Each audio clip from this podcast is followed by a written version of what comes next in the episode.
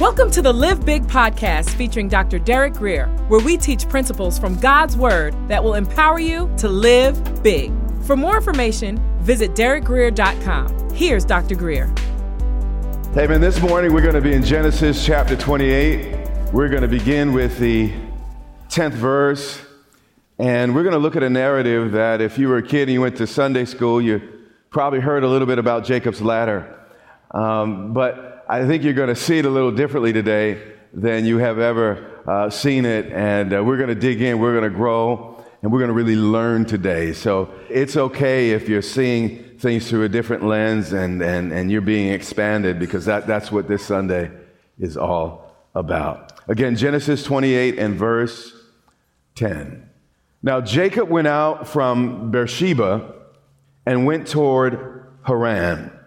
Jacob had just left home for the first time, and he was journeying to the ancestral homeland of uh, his mother Rebecca and his grandfather Abraham. And uh, the background here is Jacob at this time is on the run from his brother Esau, who had just threatened to kill him. Uh, he had stolen his birthright. It's a whole whole deal that took place, and uh, also at the same time, his parents were wise enough to send him away, but also send him away looking for uh, a wife. So uh, his daddy said, Listen, uh, you got to go because of your brother, but also when you go, I, I, need you to come back with the girl of your dreams. So this is important. If you're on the run, make sure you're not just running from something, you're running towards something.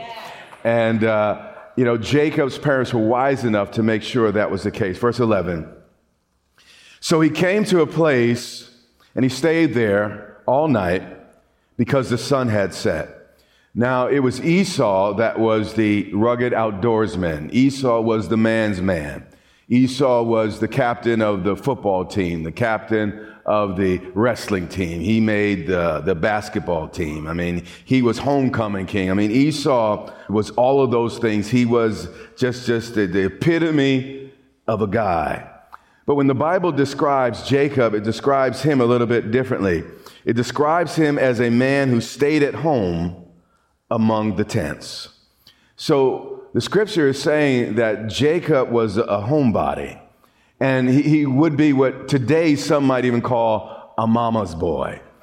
Yeah. And you, you can find yourself everywhere in the Bible. And, uh, you know, no, no shame. Now, if you're a mama's boy, be a mama's boy. Do it, all right? But here's Jacob. He started out that way, but he doesn't end up that way, okay? He was broke, he, he was all alone, he's out of his element, and we see here the darkness begins to fall, and all of a sudden, this decision to go off became very, very, very real.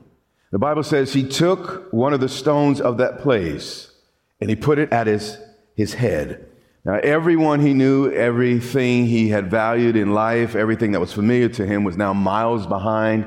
He had traveled for days to get to where he was at this particular point in his journey. He only had a stone here as his pillow, but he had to quickly learn to adjust and, and find peace even in hard places. Now, I don't agree a whole lot with, with Charles Darwin, but he makes this observation. He said, It's not the strongest species that survives, nor is it the most intelligent species that survive. It's the ones that are the most adaptable to change that survive. And we see Jacob was a survivor. And he might not have naturally been the outdoorsman, but when he was put outdoors, he did it, he, he adjusted, and, and he made all the shifts and changes. And, and you may not at this moment be everything you wish you were. But if you allow God to mold you and shape you, you will be whatever you need to be for the moment that you're facing. And scripture says, and he lay down in that place to sleep. I remember trying to sleep my first night in, in college in the dormitory, and uh, you know, you're thinking, am I going to fit in? Am I going to make friends? Do I have what it takes to make it in this new environment? You also remember in the past, and, and also you're in a new place. You don't know how firmly the door is really locked. Can someone come into your room and, and you know, any, any little rattle in the room, you're paying attention. Was that a rat? What, you know, what, what, what is the deal? Well, that was my college situation. Okay, maybe, maybe not yours. But Jacob, at first, you know, he's doing a little tossing and, and turning, and every rustle of bushes, he's wondering, was that a fox? Is it a lion? Is it, is it a wolf? And all that's going on, but finally, he fell into a deep sleep. And when you're in God's will, he can give you rest. And the rest was so deep, the Bible says in verse 12, then he dreamed. There were three incidents in Jacob's life where God spoke to him in dreams, and they were all quite powerful. In fact, God used dreams quite a bit in Bible history. Uh, Joseph, the father of Jesus, saw an angel in a dream, and that angel directed him to take the child to Egypt, and he did. And then uh, Joseph dreamed again while he was in, in, in, Egypt. He then brought the child back, and, and, and, that was the pattern. It was the way God spoke to Jacob. But we also saw that uh, God protected Sarah from Abimelech in a dream. God appeared to him in a dream and said, Don't touch that woman. And he was like, Okay. And, and, and all the rest. We, we also know that God gave Pharaoh a dream about the, the, the seven cows and the, the, heads of grain. And, and then because of that dream, he called for Joseph, and Joseph became number two in authority in the land. It was in a dream, actually, and you may not have realized this. It wasn't a vision, it was a dream that, that Solomon had where God asked him, You know, ask for what you want. And in that dream, Solomon answered rightly. And because of that right answer, God blessed him and gave him wisdom beyond any king before Jesus Christ in that time. On and on, we see the power of dreams and God using dreams to reach and impact people. And you would think, okay, that's an Old Testament thing, but in the New Testament, in Acts chapter 2 and verse 17, we find God promising the same thing. Matter of fact, he says, as we get closer to the end, the amount of dreams and visions God gives his children is going to escalate. So God has not stopped giving us dreams. He's not stopped giving us visions. The question is not, does God still speak? The question is, are we still listening?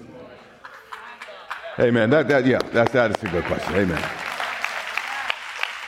Then he dreamed, and behold, and that behold draws attention to what's about to be said next a ladder. Now, this was not a rung ladder like we walk up, it was more like a staircase. And uh, he says the staircase was set up on the earth, and its top reached to heaven. And there the angels of God were ascending and descending on this staircase, like the ziggurats uh, in Mesopotamia. And this would happen throughout the life of Jacob, but ultimately it was foreshadowing what would happen after Jesus came. In fact, let's dig into that just a little bit. We're going to look at some Bible truth and then we're going to come back out and uh, get back to the verses we're in. Go to John chapter 1 and verse 50. Jesus is speaking. He said this. He answered and said to Nathanael, Because I said to you, I saw you under the fig tree, do you believe? Well, basically, Jesus supernaturally knew what was going on with, with Nathanael. And, uh, you know, when, when Nathanael came back excited about the fact that Jesus was able to read his mail the way he read it, he was real excited. And Jesus was like, You haven't seen anything yet. He said, You will see what greater things, like a word of knowledge is nothing compared, to, man. I'm going to shine like the sun. I mean, some incredible stuff's going to happen. You're going to see the dead come back from life. 51. And then Jesus said to him, and he used the most solemn words that could be said without an oath in the Bible. In the King James Version, it says, Verily, verily. If it was uh, Aramaic, it would be Amen, Amen, or Amen, Amen. But what he says in the New King James Version is most assuredly, again, the strongest language that could possibly be used. He says, Most assuredly, I say to you, hereafter you shall see heaven what? Open. So, what was about to happen, we're going to discover in a few verses, was, was not just for Jacob, it was for all humanity. You shall see heaven open and the angels of God ascending, going up, and descending upon, watch this, the Son of Man. Notice that Jesus did not compare himself to Jacob. He compared himself to the ladder or to the staircase. And what he is saying is, you're going to see angels on assignment coming back and forth in my life because Jesus here is the only bridge that was long enough, the only bridge that was strong enough for the blessings of heaven to finally come down to earth and do what God wanted to do from the beginning of time. 1 Timothy 2 and 5 helps us dig into this just a little bit more before we come up for breath. 1 Timothy 2 and 5. For there is one God and one mediator not Muhammad, not Buddha, not Krishna. One God, one mediator. And people get mad at that. It's like, did he really owe you two? Be thankful you got one. One, matter of fact, if you get it right the first time, why are you going to repeat it the second time? I mean, can anyone really come after Jesus? Can he do it twice? I mean, come on, you, there's only one of those. And one mediator between God and man, watch this, the man, Christ Jesus. This may surprise folks, but Jesus did not come to create a new religion. He came to open a way. You see, because of our sin, because of our rebellion, the, the way and, and, the access to God was blocked. But Jesus opened the way through his blood and through his cross. He made a way out of no way. He was a bridge over troubled water. He, he, matter of fact, when we get to our dead ends and, and on the highway, he's the one that hits recalculate. He brings us from the bottom to the top. And here's the deal I may not be there yet, but I'm closer than I was yesterday. I, I may not have made it to the top. I, I, might just be on step number three, step number four, but I am moving. I am progressing. I'm not where I'm going, but I'm not where I was. This is my reality, and this is the wonder of the Lord Jesus. Verse 13. And behold, the Lord stood above this, this, these steps, this open heaven. And you see this opening. The Father is standing and he speaks. And this is what God is doing today. Again, remember, Jesus is not Jacob in this situation, Jesus is the ladder. So we see that God's standing above the cross. And he's saying, each of us take that first step. Embrace Jesus. I got to, man, I got so much more for you. Start there with my son. Embrace him. And I'm going to begin a journey with you that, that man, that, that you could not even begin to imagine. He said, and behold, the Lord stood above it and then God speaks to him, and he's speaking to Jacob for the first time. And he uses several terms to describe his being or to introduce himself. He says, I am. That sounds a little bit like the burning bush, doesn't it? He says, I am, and then you see Lord and you see God. That word, Lord, with, with small caps there, is Yahweh or Jehovah.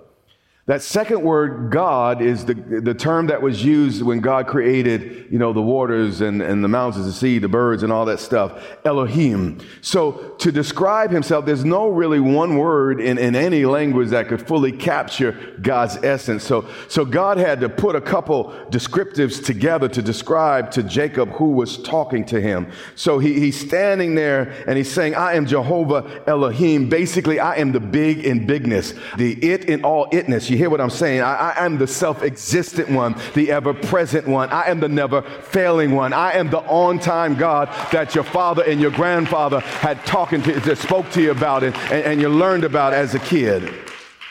He said, I am. He introduced himself, and here's the problem.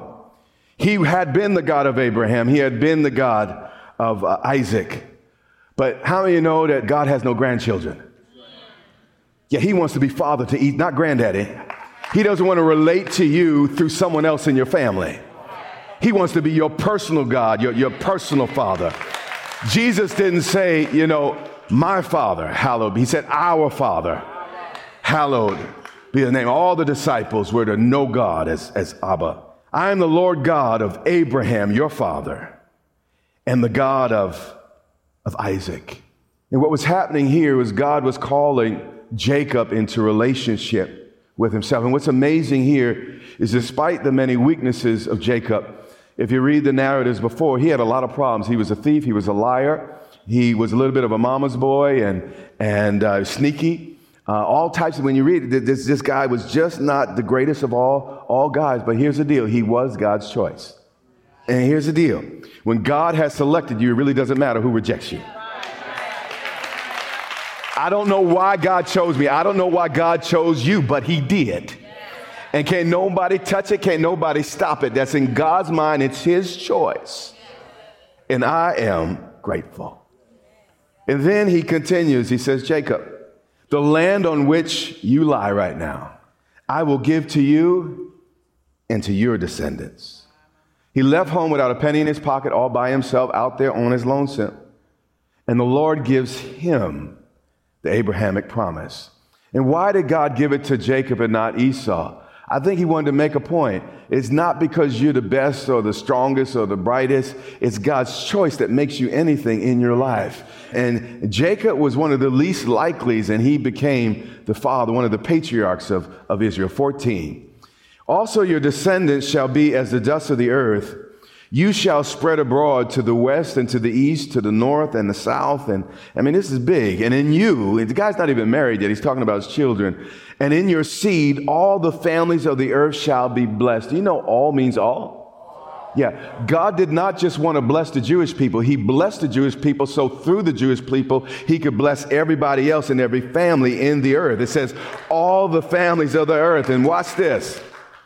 Then He says something quite amazing. This is the, the, the most powerful thing, the greatest thing God could ever really say to us. He said, Behold, I'm not going to send you an angel.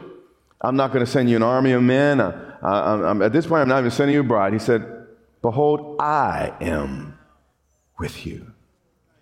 You know, peace is not the absence of problems, it's the presence of God. And when God's with you, it don't matter who's against you. You hear what I'm saying? So God is, is trying to instill confidence in this boy that didn't really even deserve to be spoken to. Again, you read the backstory, it's pretty bad. And he said, Jacob, I am with you. And then he added, and this was one of my challenges as a young man. I met the Lord when I was 20, and I know where I was coming from, and, and I know the types of thoughts I had in my head and what I wanted to do. And uh, my question was, Lord, I, you know, I'm a little bit excited right now, and I see, some, but Lord, the long haul. You know, Lord, I got some issues. I got some problems. You, you know, I got a little bit of a temper. You, you, you know, Lord, I, I, I got this and I, and I got that. Lord, can you keep me? And right out the bat, he says, Jacob, I know you're a crook. I know you're a thief. I know you're a liar. I know you're a deceiver. I, I know you're a little bit weak. I know you're a mama's boy. I, I know that you, you don't think you, you, you can run with the rest of the boy. I, I recognize all that, Jacob. But I'm with you. And secondly, I will keep you wherever. How many of y'all got some wherever? You hear what I'm saying? Wherever you go. He was saying, Jacob, I am a keeper. A man asked God in difficult times, he said, uh, Why are you taking me through, Lord, these troubled waters? And God answered, Because your enemies can't swim. God is always working a plan. He kept me when I was good as dead. He kept me when I couldn't even afford a loaf of bread. He kept me when I was in over my head. He kept me despite what people said. He kept me when I was hanging on by a thread. He kept me and He will keep you. You see, the will of God will never take you where the grace of God can't keep you. That's the truth I know. And God continues. He's infusing confidence into this boy. And I want you to watch how the boy responds because that's the way God wants you to respond. And I will bring you back to this land. You may be facing some setbacks, but here's the deal. If God got you back, you're going to come back. So, so I can't say you're not going to face some setbacks. I can't say that. But I just know that, that they beat Jesus, left him for dead, and on the third day he got up again. What I am saying is with God on the inside of you, you can rebound and you can bounce back. He said, I, I will bring you back to this land, for I will not leave you, meaning you're my assignment, until I have done what I have spoken to you. How many you know God watches over his word to perform it? He doesn't lightly say anything. If he says it, that settles it, that's it. It, it is written, it is done. Then Jacob, all that's happening. God's to be with me. God's to keep me. God's giving me the land. Oh my gosh, I'm to have children. Wow, he's to bless me. Jacob awakes from his dream and he says, Surely the Lord is in this place. Now, the reason why there was such surprise in his tone when he said, Surely the Lord's in this place was because in this time, people thought that they were, first of all, they felt that there were multiple gods. It was only the Jewish people that believed that they were monotheistic, that only believed in one God. People believed that there was a god of Sumerians, the god of the, the Romans. There was a, a god of, uh, you know, this other tribe. They also felt that there were gods, you know, assigned to certain geographical areas, meaning there was gods of the mountains and gods of the valleys. So you know, if you were a traveler and you went into Mesopotamia, you would worship that God, appease that God because you're in that God's land. And if you went to another land, you do the, the same thing. So, uh, so here's the deal. This concept was that God was confined to geographical locations. And when he left his father's house, There was this sense that, you know what, he had left the covering of his daddy's God. But, but what I want to show you is that the God that we serve is not a sometime God or, someplace God. That, that's really important. He's a whatever, however, whenever, and wherever God. He's See, what we do sometimes, not you as the person next to you, but what we do is, you know what, you know, I can worship God in church, but you can worship God in your pew. You don't have to be loud out. God can show up on your job. God can show up in, in that crazy circumstance, and He can show up while you're commuting and slugging in. God is not limited to some house somewhere. We are the temple of the Holy Ghost, and wherever we are, He is. And he was saying, Listen, Jacob, I'm not a provincial God. I'm not like these idols you can put on a shelf somewhere and kind of contain me. I'm the God of the whole universe. The earth is my footstool. You hear what I'm saying? I, I am God of everything. And, and this began to hit young Jacob, and he began to realize I'm dealing with something major here. And this is not just a religious dream, this is God trying to talk to me. And he woke up and he said, Surely the Lord is in this place, and I didn't know it. You ever been in such a hard place? You can even imagine God being present in that situation. But then he shows up. And when he got this revelation of the infinite power of God, he became afraid. And, and it's, I mean, if you really know God and you see his power, it's not strange to be slightly intimidated. Like, dude, you hold time like that between your fingers. You know everything about me. You know my uprising, my downsetting before a thought's on my mind altogether, you know it. You have been listening to the Live Big podcast with Dr. Derek Grier. For more information, visit derekgrier.com or follow Dr. Grier on social media.